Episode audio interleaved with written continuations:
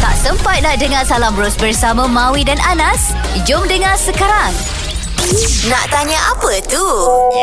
Baik, apa saja persoalan uh, boleh hantarkan kepada kita WhatsApp atau voice note di nombor Zayan DG 0169175555 ataupun Anda boleh call kami terus di 03-9549-5555. Assalamualaikum Ustaz Fatih Naim.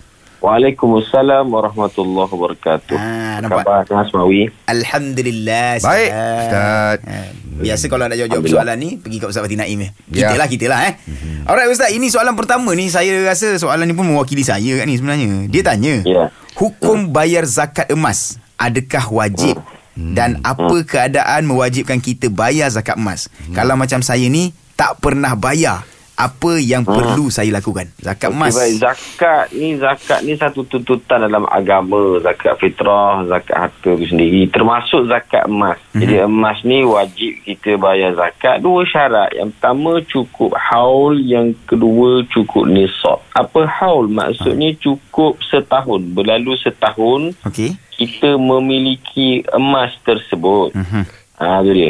Okey Jadi cukup nisab ialah cukup sukatan yang boleh dikenakan zakat. Contohnya, Oh. zakat emas dia punya sukatan dia ikut nilai semasa 85 gram. Lapan, oh macam tu 85 gram. Okey. Maknanya Ha. kalau awak ada dalam 100 gram emas Ha ah.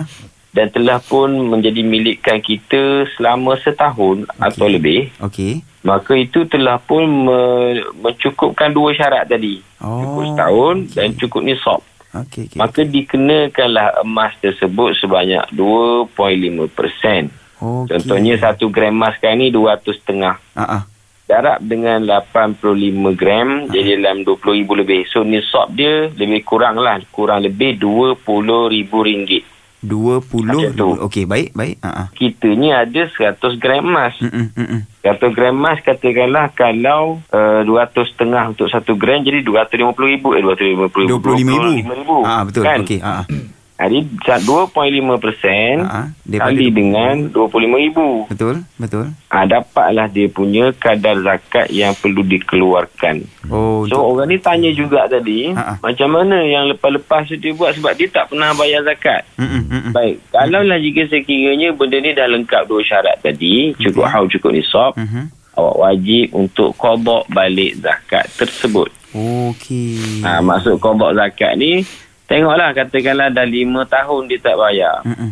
Maka tengok tahun yang tahun yang pertama dulu masa mula-mula dia kena zakat tapi dia tak bayar. Ha ah. Harga ikut emas tu. nisab masa tu. Okey. Ya, kalau nisab masa tu sebab emas kan dia makin naik makin naik makin naik. Betul, so lima betul. tahun lepas mungkin murah sikit. Murah. Ha, gitu. Faham faham. So bayarlah secara ansuran pun boleh ataupun nak bayar lamsam pun boleh. Alright. So uh, Ustaz maksudnya uh, nisab emas tadi yang 85 gram tu memang tetap untuk tiap-tiap tahun lah. Ya. Oh, cuma dia tak punya harga tetap Sebab dia ikut nilai emas sana. Okey, sebab baik, baik. emas dia tak sama setiap tahun. Okey okey. Cuma 85 gram tu sama. Alright. Oh, memang faham. Jelas jelas jelas. Alright, Menjawab clear. saya. Okey. Zayan Destinasi Muslim Contemporary Hashtag Indah di Hati